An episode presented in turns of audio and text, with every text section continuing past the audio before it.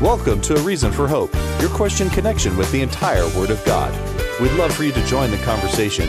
Simply follow us on our Facebook page at Calvary Christian Fellowship. If you have a question, please text or email us at questionsforhope at gmail.com. And now, here are your hosts, Pastor Sean and Pastor Peter. Well, a very good afternoon, morning, or evening to you, and welcome to this edition of A Reason for Hope. Sean Richards hosting today and joined by Peter Martin to answer your Bible questions for the next hour. If you'd like to send us your questions, our email address is questionsforhope at gmail.com. If you want to know proper spelling, you can join us on a number of online venues.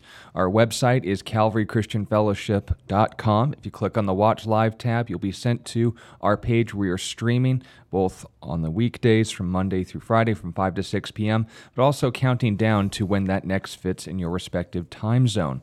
If you'd like to join us on social media, our Facebook page is Calvary Christian Fellowship of Tucson. The Calvary is spelled C A L V A R Y, and our YouTube page is A Reason for Hope.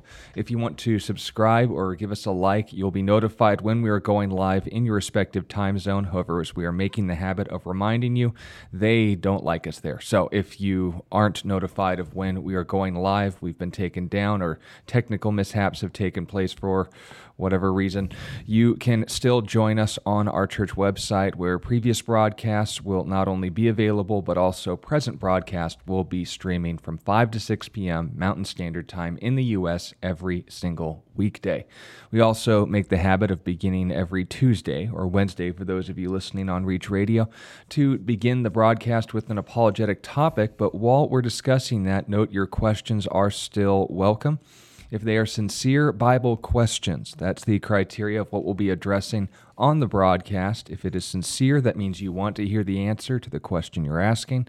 If it is about the Bible, that means the substance of the answer ties us back to the Bible, not beyond it or in the realm of hypotheticals. And of course, if it is in the form of a question, then you will receive Jeopardy bonus points. All that being said, though, and before we get into our topic, we want to make sure that we are prayed up. So why don't we do that? Dad, thank you we have the chance to be in your word among your people, and we ask we would also be in your spirit.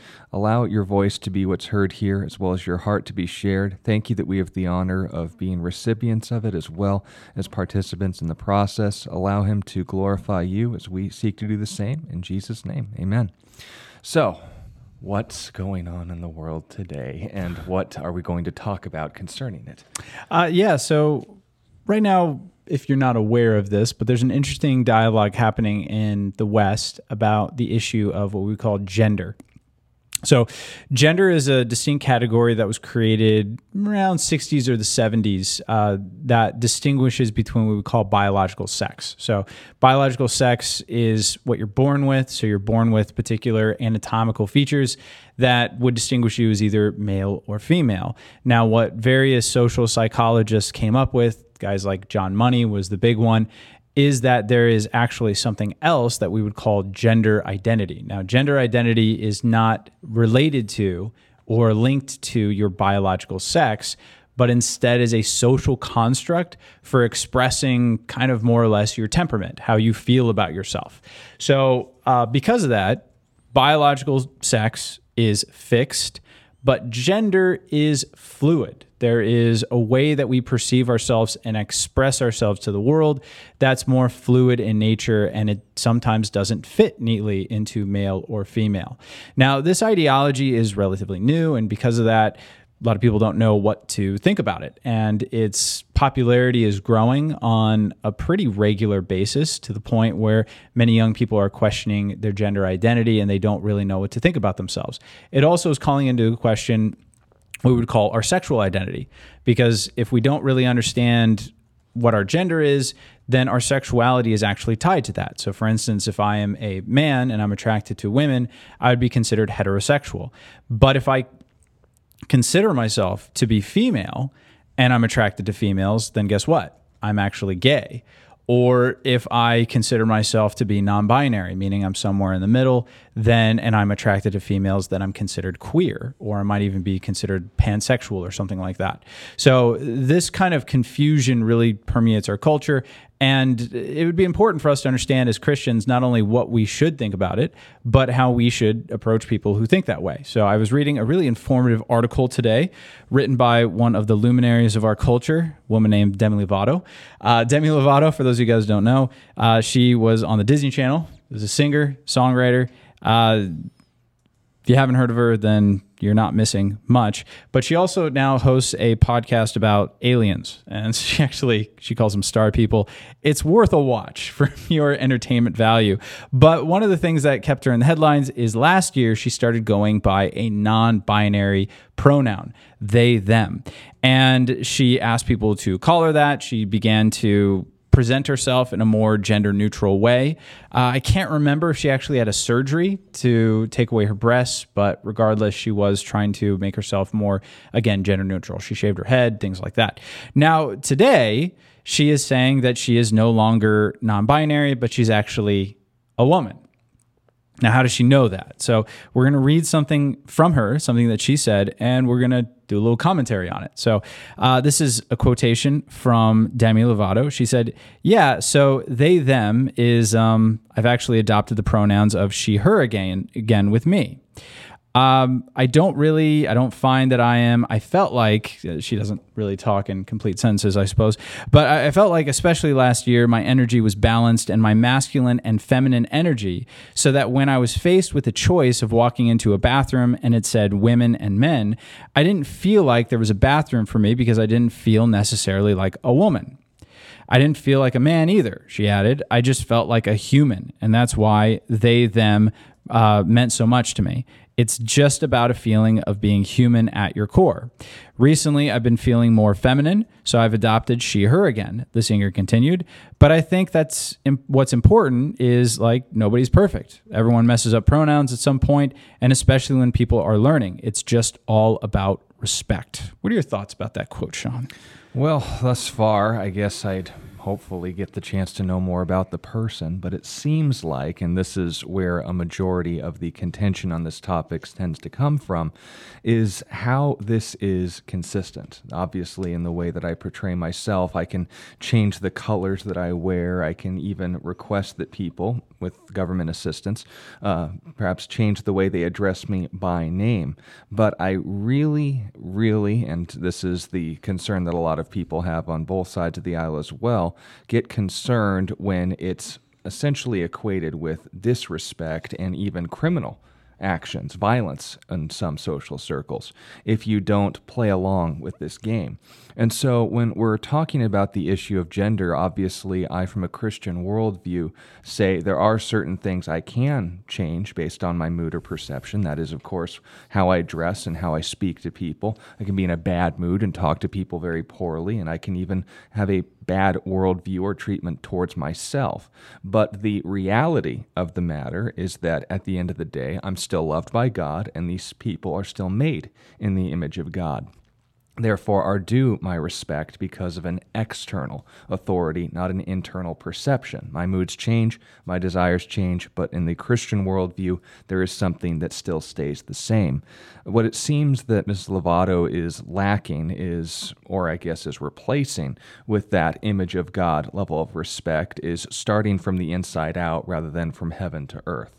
And that's what I think this issue first needs to be clarified with, is if she desires the uh, well being of all people to be themselves, it ultimately comes down to whether or not we are capable of being deceived or we aren't. And as we can see up until this point, she has a lot to answer for when she was referring to herself in neutral terms, masculine terms, or now once again in feminine terms. Is that based on reality? Is that based on her perceptions? Is that based on her emotions? Or something else? And when we tie it back to the Christian worldview, obviously, we need to make sure this is how we achieve, uh, achieve stability the foundation of whether or not this is based on fact. And if fact is determined not by my will, but was around before me and what will continue to be after me, my participation in it isn't self determined, but externally clarified. We want to test our emotions, test our perceptions. And if this is something that changes on a daily basis, that might be the first sign we were buying into the wrong philosophy. Yeah, no, this is a really important point. So um, it's kind of how we understand reality and how we relate to it. So there's a existential belief system that's really permeated Western culture. And the te- the first and most important tenet of existentialism, it's a philosophical framework that really does, like I said, guide the way that we look at things in the West. Uh, the first and most important tenet of existentialism is existence precedes essence. Now, what that means is who you are actually comes after what you are, right? So you exist, but you don't really discover who you are as an individual until you relentlessly and effectively look inward and figure out who you really are.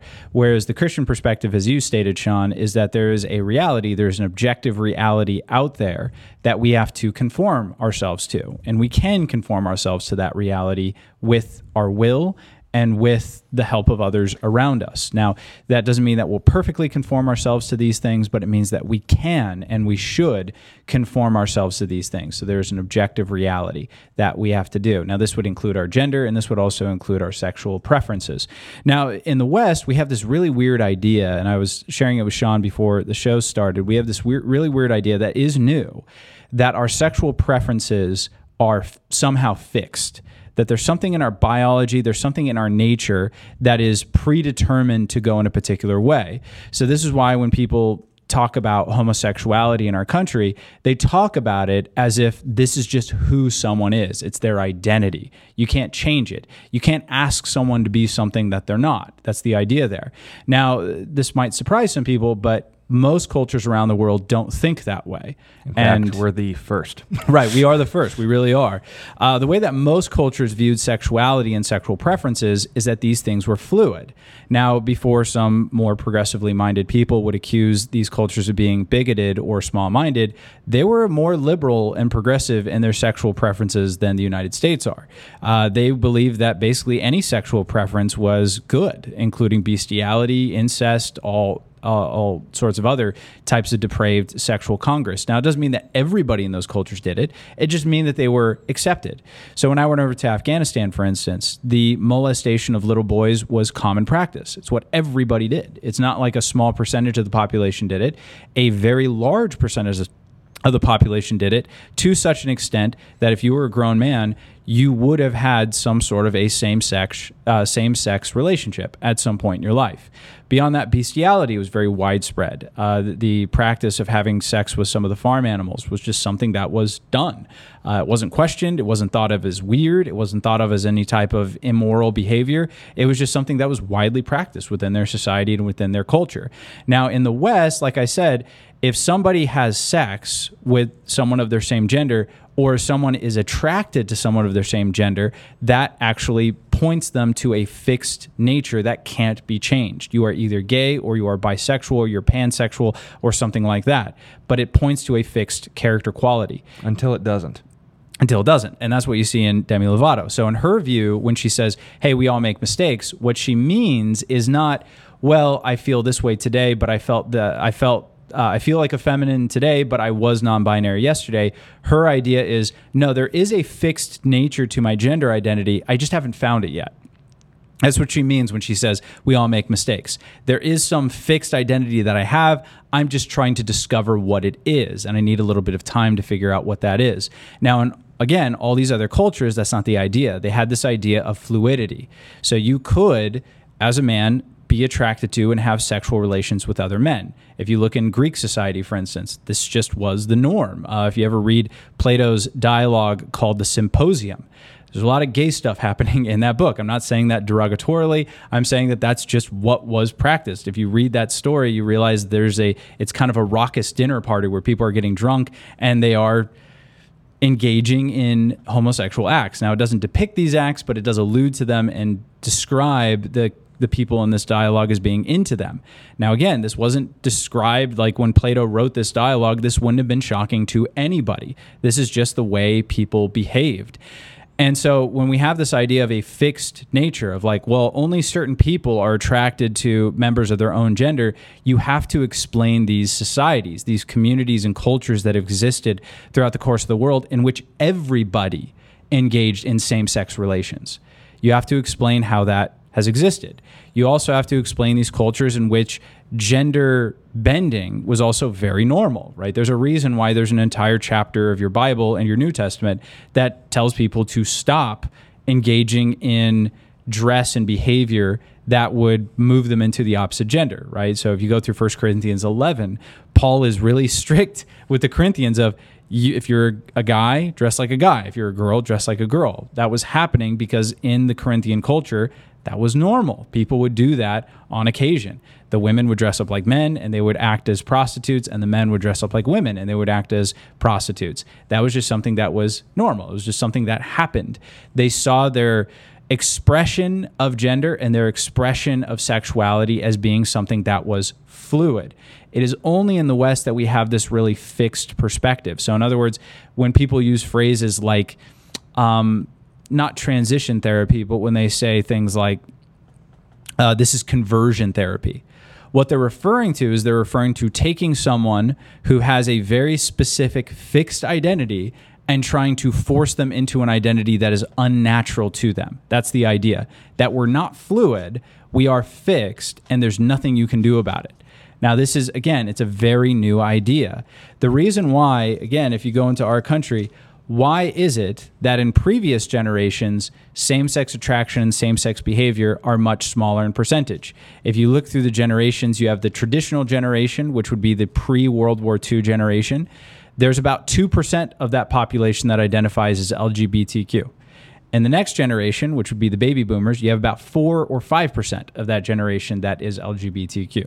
You go to Gen X, now you're looking at 7 or 8%. You go to millennials, you're looking at 15%. If you go to Gen Zers, you're looking at, depending on the poll, anywhere between 20 and 40% of that generation. So you see it doubling. Why is it doubling? Now, some people would say, well, it's because our society has become more progressive and tolerant. Well, if that's the case, you wouldn't see the generations changing. You would actually see all of the population changing. So, in other words, as our society becomes more welcoming to this type of behavior, people in previous generations would start coming out. They're not. You see it happening specific to the generation. Why is that? Because they believe that their gender identity and their sexual identity are fixed and they're trying to figure out what they are. That's why so many of them are coming out as non binary. They're just saying, I don't really know. Sometimes I feel like a guy, sometimes I feel like a girl. I'm not really sure what that means. I don't want to really lock myself in a box and believe a particular thing about myself. That's the idea because they don't understand that these things are fluid, and that means that they can and are affected by the will. So these previous generations, it's not like nobody in the traditional generation ever had same sex attraction or thoughts. It's that they realized when they saw those thoughts within themselves, they recognized them as things that they shouldn't do. So they worked at repressing them, they worked at fighting them. Uh, another really obvious way to see this, if this seems a little bit too high for you or a little bit too convoluted, how about incest, right? Incest is something that is very widely practiced along the globe right now. And it's something that has been practiced in human society for centuries and millennia. Now, why is it that just by instinct, when most people think of incestuous relationships, their brains don't even go there? right? You don't even think of your siblings or your near of kin as being sexual creatures at all, right? Most people, if I were to say, like, hey, think about your sibling, think about your sister or your brother, are they good looking? Even asking that question is kind of gross to most people. They'd be like, ah, I don't want to answer that. That's kind of nasty because they just don't think about their siblings in that way. Now, why don't you think about your siblings in that way? Is because you were raised in a culture and society that taught you that thinking in those directions is taboo and wrong. So, at a very young age, from a very young age, you fought those kinds of ideas when they came into your head. But in a society that doesn't teach you how to do that, incest is very widespread. It happens all the time because they're not trained to repress these ideologies, which once again affirms what we as Christians believe that there are desires and inclinations that occur in the human body that can be counteracted by the human will. We have a will, we have the capacity to resist these urges, and through the Holy Spirit, we understand which urges should be contested. And we also believe and know that we have the power to contest these. Now, there are certain people in our community, I don't want to be. Um, too disparaging against them or or say something there are certain people that have stronger inclinations towards those kinds of behavior for sure some of these inclinations are brought on by certain mental disorders for instance uh, they found out that people with autism are more susceptible to uh, suggestion right? So if you take an autistic community and you suggest things to them they're much more likely to grab onto those things and to start implementing them as their identity.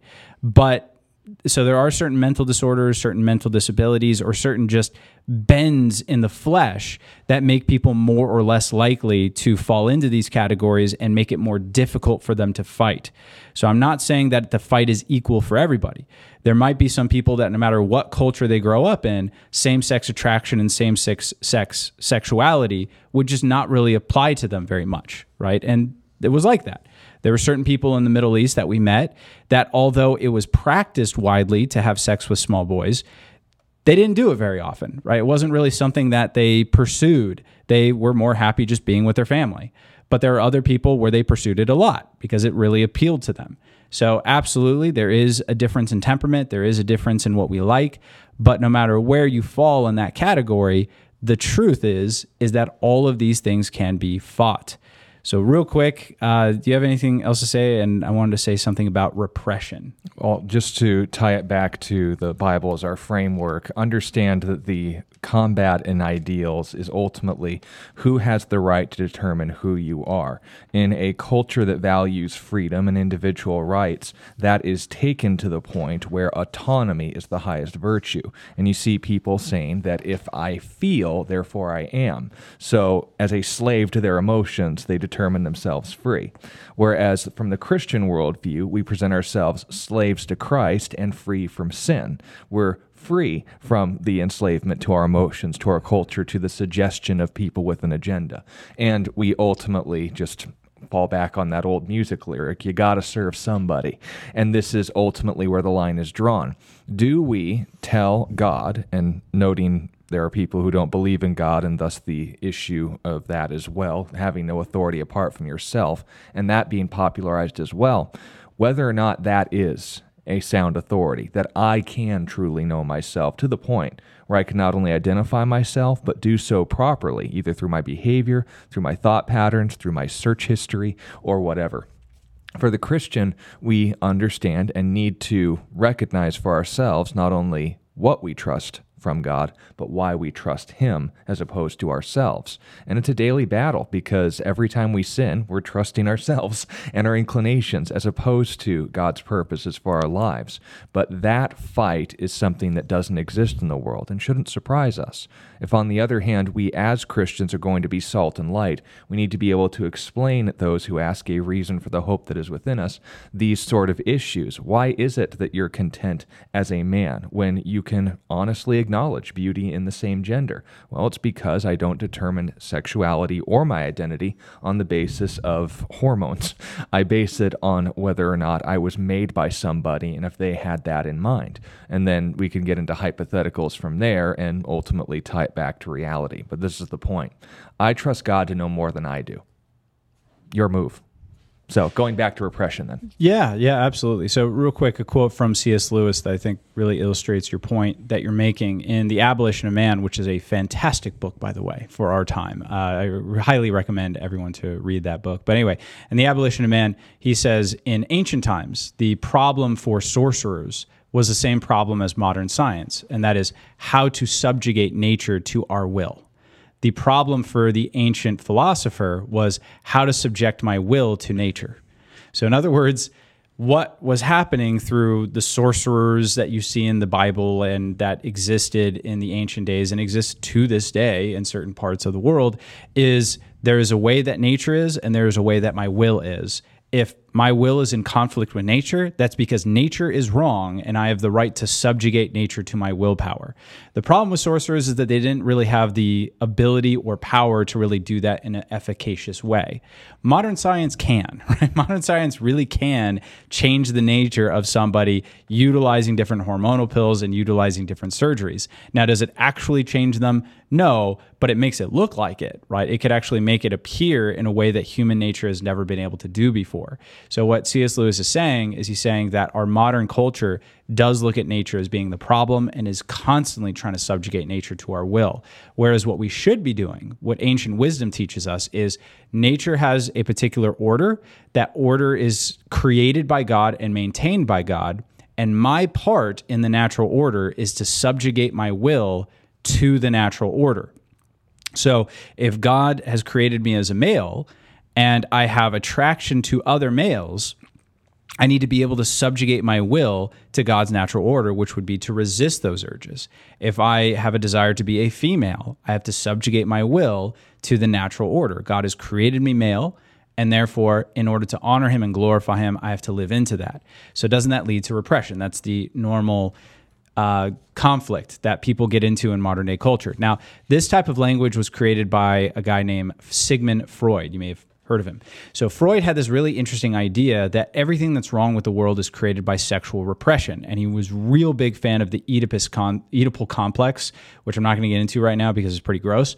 But essentially, he believed that what's wrong with us is that we subject or we repress various sexual desires. And that's what makes us violent and that's what makes us lustful and that's what makes us unhappy and everything like that. And his whole idea was the more I get in contact with your unconscious and I figure out what your repressed desires are, I could help you live into those and you'll be free and then all of your issues will go away. That was the idea. And he believed that most of them were about sex, by the way. Uh, spoiler alert. But it's it, like the uh, Bill Cosby routine where he says, "Oh, why do people go after the cocaine?" He says, "Well, amplifies your personality." He says, "Yes, but what if you're a jerk?" and that's the problem. if you embrace your base nature, the super ego, mm-hmm. then well, it's kind of ugly. Yeah. But if on the other hand you assume that the true super ego of man, the Übermensch, as yeah. Feuerbach said well, that didn't work very well either. That's what inspired the Third Reich. So back to the drawing board. Yeah, absolutely. So this this idea, this this theory, not only is it false, but it is actually in conflict with Scripture. So what the Bible says is, let me give you uh, a couple. Uh, number one is in Proverbs 14. There's a way that seems right to a man, but the end therein lies destruction. Or how about Jeremiah chapter 17, uh, verse 9, where he says, The heart is deceitfully wicked above all things, who can know it? So the Bible actually paints this very different picture. The Bible paints this picture that you have many desires that go contrary to nature and are actually destructive. And the purpose of society, the purpose of culture, family, and institutions is to encourage and equip young people to be able to, again, subjugate those more base desires against what they should want, against what they should will to do, which is what's best for them. Now, a culture that doesn't train kids how to do this is a culture that's raising kids to be incredibly confused. And you have to understand everything the the the pull and the tide of our culture is so strong in this direction. It believes it so fervently. It's so inundating every aspect of our culture that as parents, you can't really sit on the sideline of this issue anymore. You have to be very, very careful with your children about what you're instructing them in and how they see the world and what they're imbibing and what it's teaching them about their nature and about reality. But the main thing is, is that this idea of repression is there such a thing? Well, there is. Now, what repression is, and this is actually something that is been studied and it's genuinely something that's destructive to the individual. What genuine repression is, is it's taking a thought and denying that it even exists right? So let's say there's a husband that's really upset with his wife, but he doesn't want to say that because he's been raised to believe that nice husbands never think anything negative about their wives.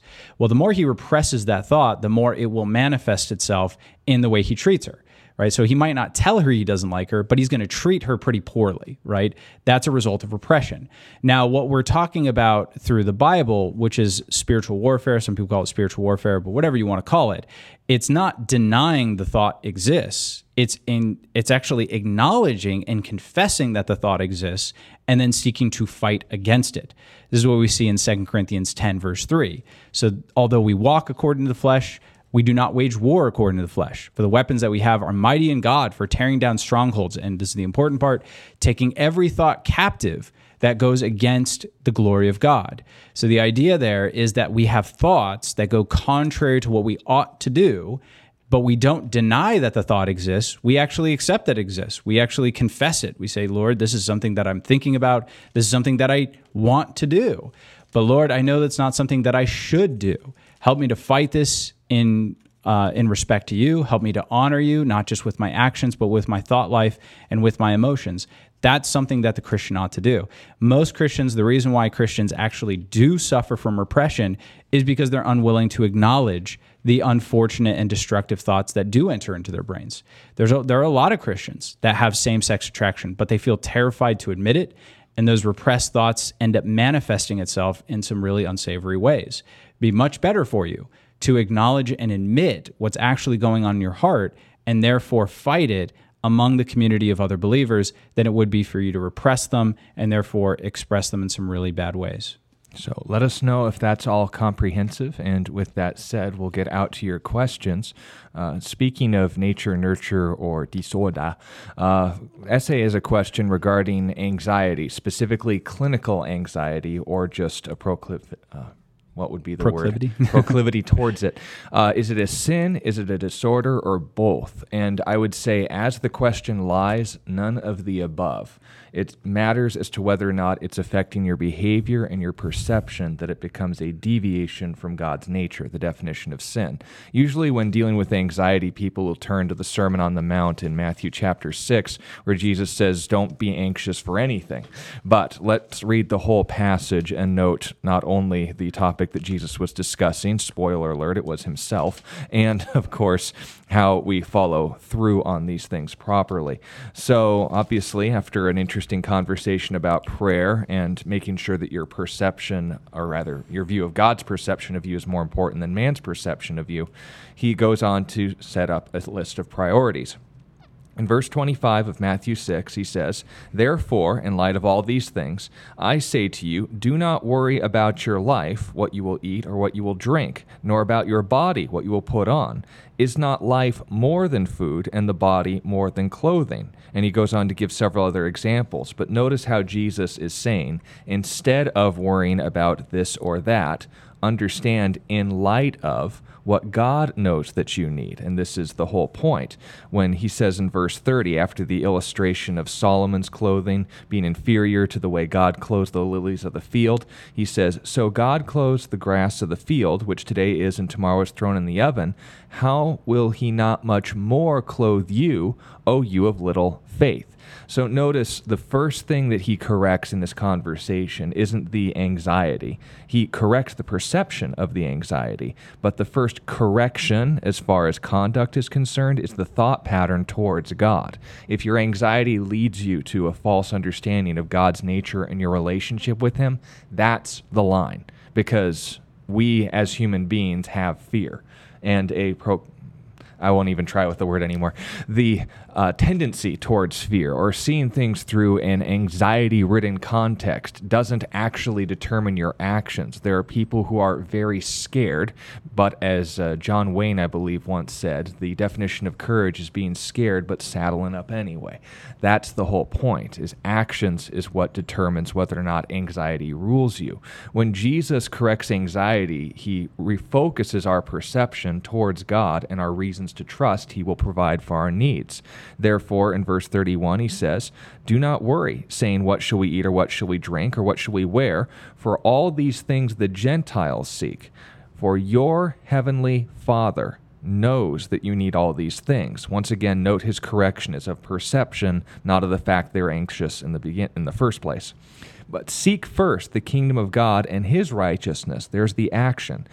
And all these things, food, clothing, etc., will be added to you. Therefore, do not worry about tomorrow, for tomorrow will worry about its own things. Notice the perception is the issue. Sufficient for the day is its own trouble. So, if Jesus is setting up this characteristic of anxiety and it being sinful, then where do we essentially uh, get a uh, support for this passage when it notes in other passages that the fear of the Lord is the beginning of wisdom, say, for instance, in the book of Proverbs, chapter 1. But the point being made is that essay, if we're talking about fear, this general attitude of anxiety that either we may be clinically disposed to or that our world is all too eager to cultivate it ultimately comes down to, and the difference between sin and the attitude of just basically managing your own thoughts isn't whether or not you have the thoughts, like we were talking about before. It's what you do with them, it's how you act on them, how they affect your perception of others, yourself, and ultimately, and most importantly, God. That is where the line is drawn between sin, much like with lust, much like with greed, much like with anything else. It's not wrong to desire things. It's not a sin to recognize a desire for what it is. It's not even necessarily a sin to feel tempted. But if I act on that temptation, if I acknowledge the evil thought and then follow through as if it were a series of instructions, that's not only temptation, that's not only a evil thought, but then it becomes sin because it's fully conceived, as James said. So note the difference, essay. It's not wrong to think certain ways. It's wrong when, and by wrong I mean not God's nature, when it determines your actions and your view of him. That's where the lines need to be drawn and where truth ultimately needs to be the answer. Yes, I am anxious about driving to work today because I could get in a car accident, but I drive anyway because A, I'll be a responsible driver. B, if someone else isn't a responsible driver, there's not much I can do about that anyway. And C, if I, should the worst happen, get in that wreck, I trust God will take care of me, both in a mortal state and in a financial state. So just note all those things in regards to perception and to attitude. Anything more to correct or note? Yeah, nothing to correct. I just wanted to push it a little bit. And uh, kind of like what we were talking about last week when it came to uh, clinical depression, what we said is that it's not as though me and Sean um, and, and, Sean did mention this in his answer, it's not as though me and Sean uh, are completely disabused to the idea that there are a such thing as disabilities and disorders within the brain and that these can affect your mood. There are a very small percentage of people that would have uh, free floating anxiety, certain uh, mental disorders that would make someone more predisposed to being anxious at too small of a impulse and to go overboard with that. There are certain traumatic injuries that you can experience within the mind that can affect that and things to that nature. But there's uh, it's actually a very, very small percentage of the population, a tiny, tiny percentage of the population. There's a reason why anxiety is such a big deal. There are actually several reasons why anxiety is such a big deal within our culture. So I'll run them down really quickly and I'll explain how you can actually address them and figure out, even if you have uh, some sort of a clinical disorder, how you can better combat it. Because as Sean uh, said in a very eloquent and well way that there is a propensity towards it, but just having anxiety is actually not a sin. It's being run by it that's a sin. Yeah. And actually, the more courageous you are, that's a virtue. So if you have anxiety, an anxiety disorder, and you're able to overcome it through courage, that's an actual big boon to your spiritual life. And in fact, Jesus was so anxious before going to the cross, he sweat blood. I've never been that stressed out before. I've been shot at. I've never been so stressed out that I started sweating blood. So if being anxious is a sin, Jesus committed a pretty cardinal sin there. But obviously, what why we look at Jesus and say that his actions in the garden were not cowardice but courageousness is because he felt that level of fear but did the right thing anyway. He saddled up anyway, as John Wayne would put it. Uh, so, why is our culture going in this direction in such a, a large order? There are a couple big reasons. The first one's actually in the book of Ecclesiastes. In the book of Ecclesiastes, Solomon makes the observation that it seems like wealthy people are more stressed out than poor people and he's trying to figure out why and it's a really interesting section of the book that I've always found very fascinating but here's the big reason when somebody is more in a life or death situation like for instance when I was in Afghanistan that was actually some of the less stressed I've ever been in my entire life. Uh, the reason why is because when you come if, if you confront reality, nature the way it really is, you will realize very quickly just how out of control you are and how fragile your life really is, right? As Moses says in Psalm 90, our lives are but dust, right? You know our frames that we are but dust. Teach us to number our days, and in the innermost parts, may us learn, may we learn wisdom. We are very fragile human beings. We are mortal. We will die. When you are in a position in your life where you have to confront that reality on a regular basis and you recognize just how fragile your existence is, it encourages you to build up boldness and courage. That's what it does. And it helps you also let go and to trust in God and trust in your circumstances, recognizing that you're not in control. When you're wealthy, it can very easily produce in your brain an idea of false control. It produces a false sense of control within your life where you really believe that you are in control of things and that nothing bad will ever happen to you. This is why anxiety is much worse in the Western world than it is in the more third world parts of the earth. You would think that that would be flipped. You would think that the people that have to deal with lion attacks on a daily basis would be way more stressed out than we are in the West. The opposite is true. Why? Because they wake up every day knowing I might be eaten by a lion today. Most people in America wake up thinking, I can totally control my life and I will never die, right? They really believe that. And they believe it so strongly that when small things happen in their life that might lead to their death, they freak out and they overreact to the point where they have to cling to various things like safety blankets, right? I'm not going to mention any specifics right now. But at any rate, this is what happens in a westernized civilized culture where people really believe they can tr- control things when you're in a more impoverished world you don't believe that way you accept things that you cannot change the next thing that's really important is that most people don't actually have to face fears in Western society. So, in more impoverished societies, you have to face your fears. You don't have a choice, right? If you don't face your fears, you're just going to die alone in a hut somewhere. And even then, you're probably going to get bit by something or eaten by something if you just hide alone in your hut. In the Western world, you really can hide from your fears, and your parents really can insulate you from things that are scary. And that will actually encourage people to be again more passive towards their fears and less courageous. The final reason I'll give because we're running low on time is that anxiety is created by an inability to connect with the present moment. Right? So people who have anxiety complexes, you could tell they're always somewhere else. They're always anxious about the future or they're always worried about the past, but they can never really be present mentally. What technology has enabled us to do is to never be present right? You're always somewhere else. You're talking to someone, but you're thinking about your finances. You can pull up your Instagram feed, you can pull up your Facebook. You're always somewhere else mentally. That inability to connect with the present moment and the inability to connect with present relationships actually disables people from being able to control their anxiety very well right? So the more present you can become, the better you'll be. So what's our solution? Well, the first one that I'll give, which is very obvious, is learn how to be more present turn off the technology. Find some time to just be present with people. It will help your anxiety. The second one is take care of your body. A lot of people treat their bodies very terribly. They don't exercise, they don't get enough sunlight, they don't eat very well. Right? That can actually affect your anxiety quite a bit. Uh, the next one, and there's many more I can give, but the next one and the final one that I'll give for now is just your ability to confront your fears. If there are things that you are worried about in a general way in your life, teach yourself courage by confronting those fears, right? This is why certain people, you know, if you have a fear, I'll give you just a, a, a very common one. If you have a fear of heights, confront that fear. Do something with your with heights, right? It doesn't mean you got to bungee foolish, jump, right? Not something foolish, but you know, do something with heights that you have to confront that fear. You know, go on a plane ride, go climb to a top of a skyscraper, look over the edge, right?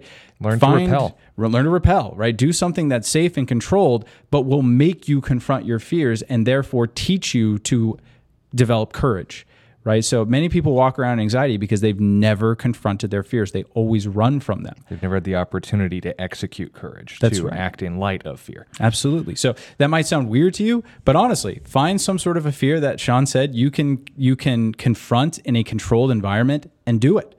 Make it a priority in your life, and it will again it will inculcate courage and it will make you a more bold individual. All right. Um, follow through on that as well.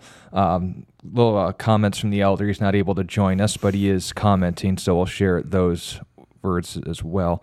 Um, his go to passages on this are obviously Isaiah 26 3. You will keep in perfect peace the one who's. Uh, Mind is fixed on, on you, you because mean, he trusts in you. you. And then the entirety of Psalm 91. If I couldn't remember a verse, I won't remember a chapter, so I'll I won't try. But note those passages as well if you need some truth statements to reflect on. And he made the observation if I'm anxious, that's not a sin, but can be the Lord's way of showing us we're trying to manage life on our own strength. That was his point in the Sermon on the Mount. So let us know, everybody, if that is comprehensive and clear. And if not, we'll talk about it more tomorrow. Uh, question from Yari, several questions actually, uh, regarding the Holy Spirit speaking in certain ways. He attended a prophetic conference, and a man rather interestingly said that the that God told him elbows and knees. And then the holy spirit spoke from that and said i just feel the lord wants elbows and knees and applied this then to physical healing and spiritual healing. God wants you to hug again. I don't know what's that guy was smoking but we'll uh, we'll address it anyway when people say, "Oh, so you don't believe?" Obviously, I'm not in favor of this man was saying. I think he was speaking presumptuously, if not just being an outright false prophet. I've put my cards on the table. But uh, when people hear these sort of utterances, they'd say, well, the Holy Spirit's allowed to speak. Uh, for example, if we're going to go to the Acts of the Apostles, obviously, when you can go to Acts chapter uh, 20, or actually, let's uh, go to chapter 13. I'll, I'll get it right eventually. Um, the uh, incident where the Holy Spirit spoke and told them, Separate for me Paul and Barnabas for their ministry to the Gentiles. Um, this was a very immediate, a very personal, and a very direct to that historical moment utterance of the Holy Spirit, and uh, Acts 13, excuse me, in verse 2. But the situations then broadened to mean that if the Holy Spirit is claimed to be speaking here, since it's possible the Holy Spirit could speak here, therefore he is speaking here. That does not follow. Maybe we'll talk about that in rhetoric someday soon. but if we're going to be consistent with this biblically, the first place you need to go whenever anyone says anything about what God said or did or may have said or did, first start with Scripture. And Yari, I know this may be difficult for a lot of people, just knowing it's a long book. Where in Scripture? Well, First Thessalonians chapter five, verses nineteen, or actually uh, uh, seventeen through twenty-one, is a good place. But specifically 19 through 21 are the keys. Don't despise prophecies. I don't, you know, turn up my nose whenever someone claims to be speaking for God. That's what a prophecy is. But I test all things and I hold fast to what is good and abstain from every form of evil. So how do I tell the difference? Well, it lays it out pretty eloquently for us. It's talking about in light of what God has said, is he going to conflict with what he has perhaps said or hasn't said? And that's the point. Deuteronomy 18 would be a good place to start. But when we're just hearing someone ramble incoherently, a thought comes to their mind and then they attribute it to God. While that may be very spiritually minded, it's not spiritually informed. We need both, not one over the other, or especially in this case, one at the expense of the other. Someone says elbows and knees and then applies that to be God's desire for people to be healed in this way. Okay, well, where has that appeared before? And notice we're going to be consistent with this.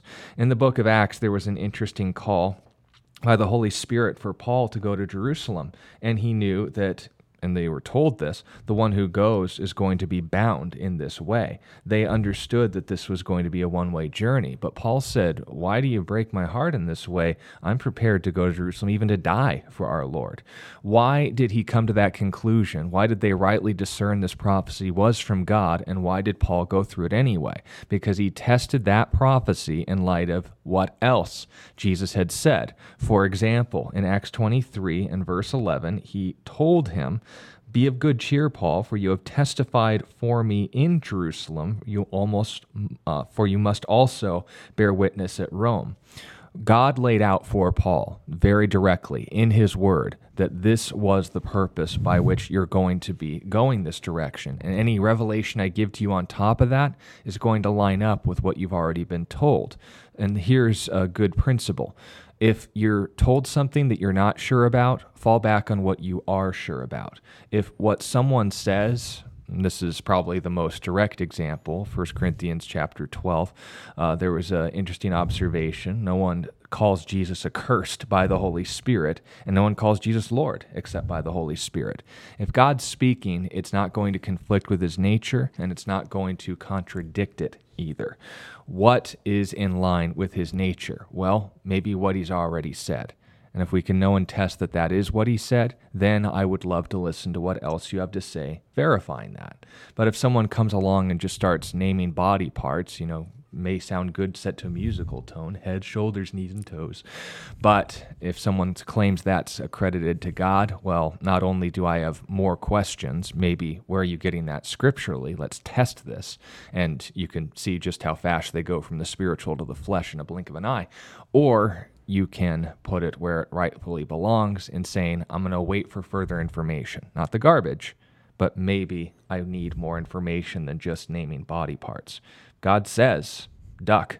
Is he describing an animal? Is he describing a, oh, there's a, that might be a more immediate example, but you see the point. So if we're talking to people or being told by people, this is a word from the Lord for you, do not, even if you hear it here, take that at face value. Make sure that it's examined according to God's word. And if they can't back it up, then you can, I guess, uh, throw it down, as you will. Anything more to clarify? No.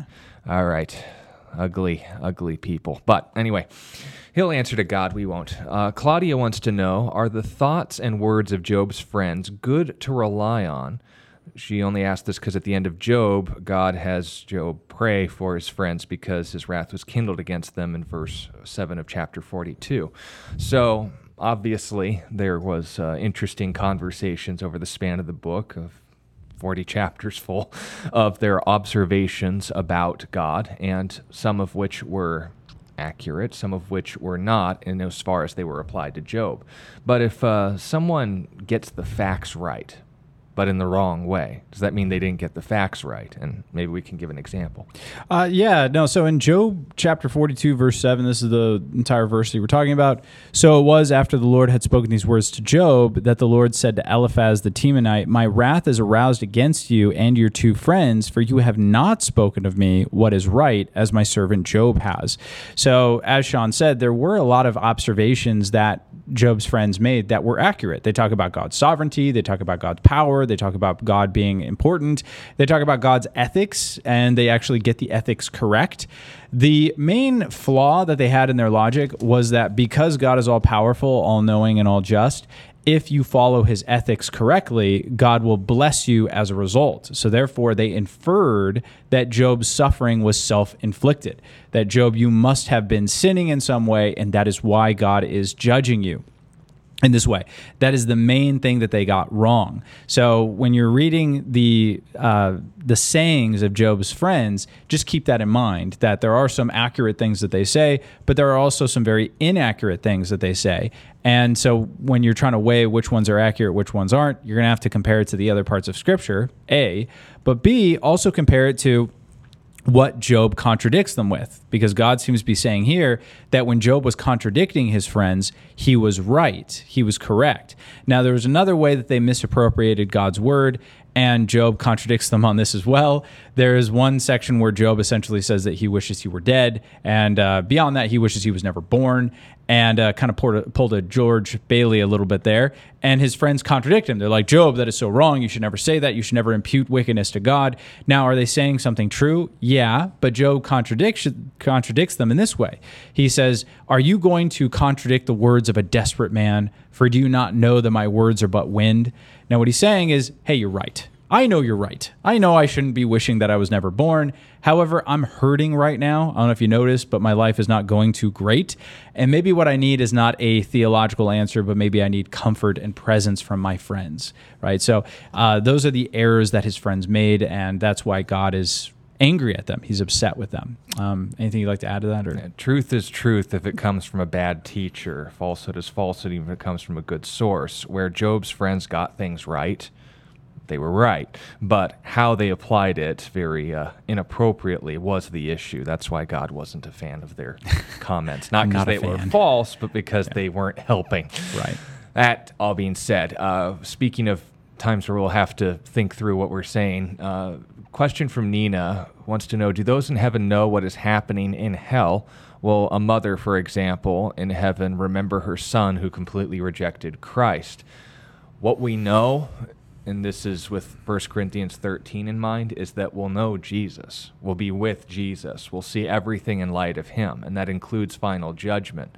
Whether or not that's obviously going to be grieved about or not, we've answered those questions in a different time. If you want to be more specific in that, that's how we address it. But just note that's going to make a eternity's worth of difference, seeing everything in light of Jesus.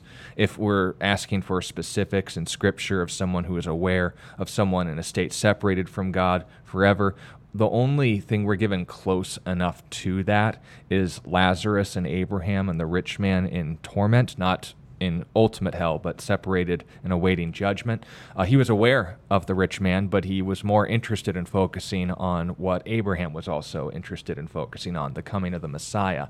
So when it even it, when it comes to coping with this grief in this life and peter you can provide comment on this as well it's seeing these things in light of that one ongoing fact. Will not the judge of all the earth do what is right? He did right by him by letting him reject you. But it doesn't mean it's not going to hurt. It doesn't mean that there won't be grief. But we do know as we read in revelation 21 he will wipe away those tears rightfully though they may be. He'll be grieving with you. Anything to clarify Huh? All right. Well, let, let, me know if that helps you out, Nina. I don't want to be a Job's counselor and say you'll you'll just get over it. No, I won't say that. All I'll know is that you'll be with Jesus. That I can say for certain. Uh, question from Isaiah. Uh, in light of what we talked about yesterday, non-essentials and essentials, will those be resolved in heaven? The non-essentials. Uh, yeah, I think we have a lot of confirmation that will be in that when you look at heaven, it's very unified, right? There's no divisiveness in heaven or angry shouting or things like that. Now, the main reason why non essentials are going to be solved is because we're going to have knowledge of God, right? There's not going to be any argumentation because everyone's going to be confronted with absolute truth in in the Messiah. So that's going to be really beautiful and cool. So yes, non-essentials will be resolved in heaven. All right, and to finish up the broadcast, uh, another question from Isaiah who wants to know uh, if the Lord tarries, will things get better and then bad again like Nineveh? Lord knows the future. Those of you who don't know what he's alluding to, obviously you're probably familiar with the account of Jonah, where the capital of the Assyrian Empire, very wicked nation by the way, uh, turned from their sin, but then the generation after that didn't learn from their ancestors and got even worse. And the entire book of Nahum is just telling them, hey, just because your parents got it right doesn't mean you get it right by association. You're going to experience judgment.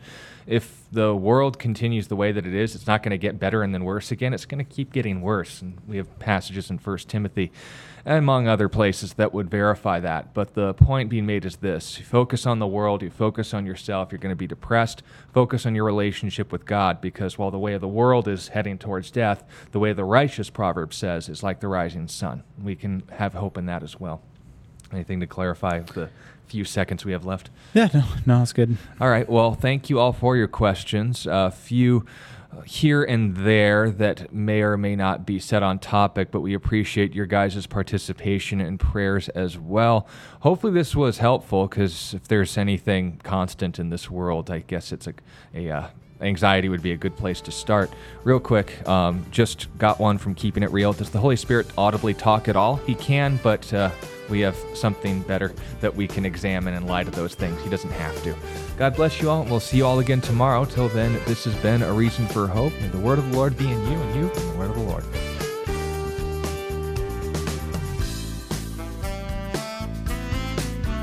You've been listening to A Reason for Hope. Thank you again for joining us as we continue our journey through God's Word, one question of the heart at a time. Until we meet again, we would love to connect with you. You can text or email your questions to questionsforhope at gmail.com. You can also find out more about our ministry at calvarychristianfellowship.com. And be sure to join us next time on A Reason for Hope. A Reason for Hope is an outreach ministry of Calvary Christian Fellowship in Tucson, Arizona.